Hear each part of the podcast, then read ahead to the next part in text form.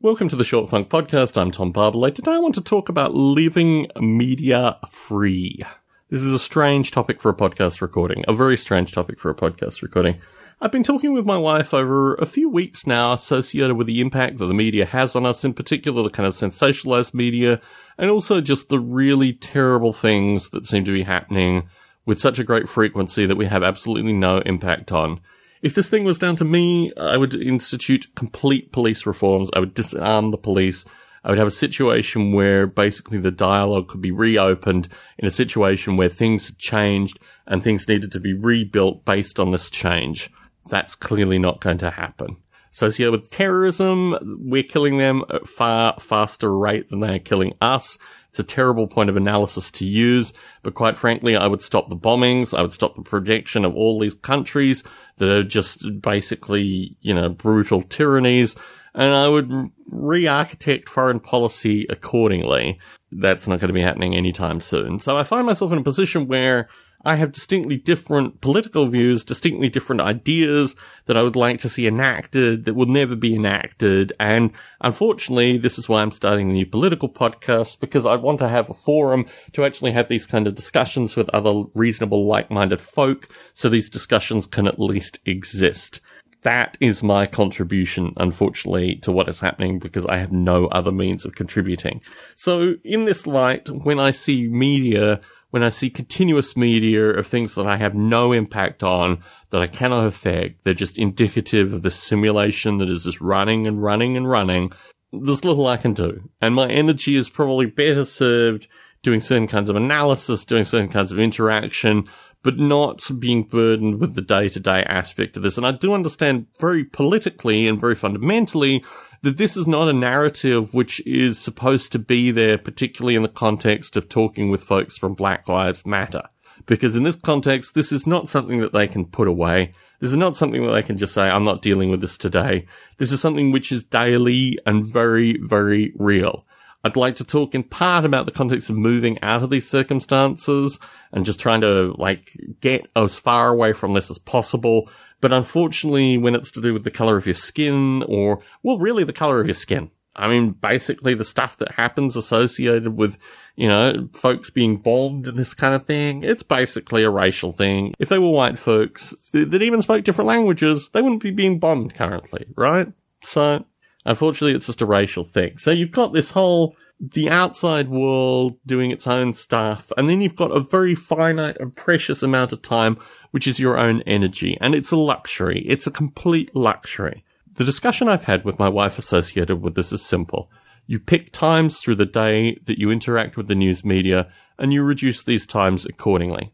I have a philosophy, which probably my wife is going to cringe at me even putting out there, but I use the times that I'm sitting on the toilet as a means of absorbing media It seems to be like a right time, like total evolution thing that you're just viewing, consuming media and you're in that environment. And then when you're done, you get on with the rest of your life. And this is very much a kind of white privilege perspective. I'm very well aware of this. But at the same point, energy is a finite thing and you've got to focus your energy at some time. Clearly, a portion of this to fix this thing.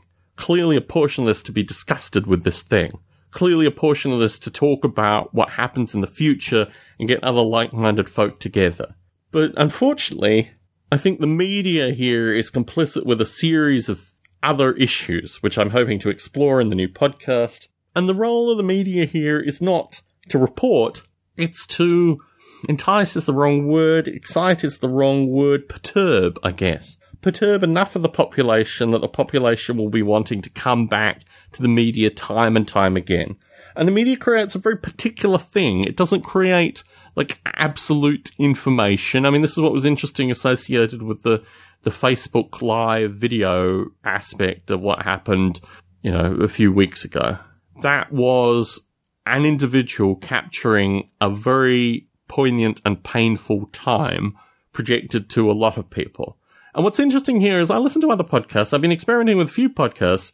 Other podcasts, particularly with white folks hosting, make the point very clearly that, well, in both these cases, these men had guns. Actually, the police interact with a lot of people with guns. A surprisingly large percentage of the population actually carries firearms in the US. Police interact with them on a regular basis, they're not killed. And when you start realizing that, or when you've lived, I mean, I've lived in Nevada. Nevada is a concealed carry state. I don't know. It wasn't a majority of the folks that I worked with, but it was a solid 40% carried firearms concealed on them. That's just the way they operated. And they were stopped by the police, and they had interactions with the police, and they were not killed. So carrying a firearm, even as it's perceived perhaps in California mentality, it's not a reason to be killed. And these circumstances are the way in which they operate, it's overwhelming. And the media plays a very particular role in this thing.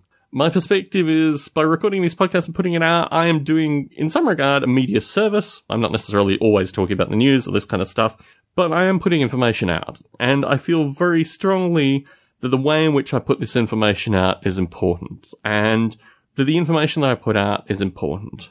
But what I see in broader terms in the media is no critical analysis or just a very strange kind of analysis, which is just relatively self-serving and quite frankly, I can deal with that at very particular times in my day when I'm sitting down and have nothing better to do.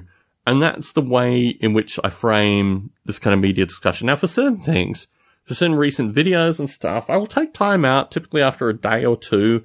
I'll sit down and I will allocate maybe half an hour to an hour to consume media around this and to try to get a better understanding of what's going on. But in terms of my general day to day, I've got a lot of stuff going on. I've got a lot of stuff going on which I have to deal with and be present for almost immediately, particularly associated with my work. And in that context, I can't be emotionally impacted by just the continued insanity that goes on in the world. And that's my media philosophy. That's the way in which I'm taking it currently. And this is the way that I talk with my wife about consuming media. Tom Barbalet in San Jose, signing out.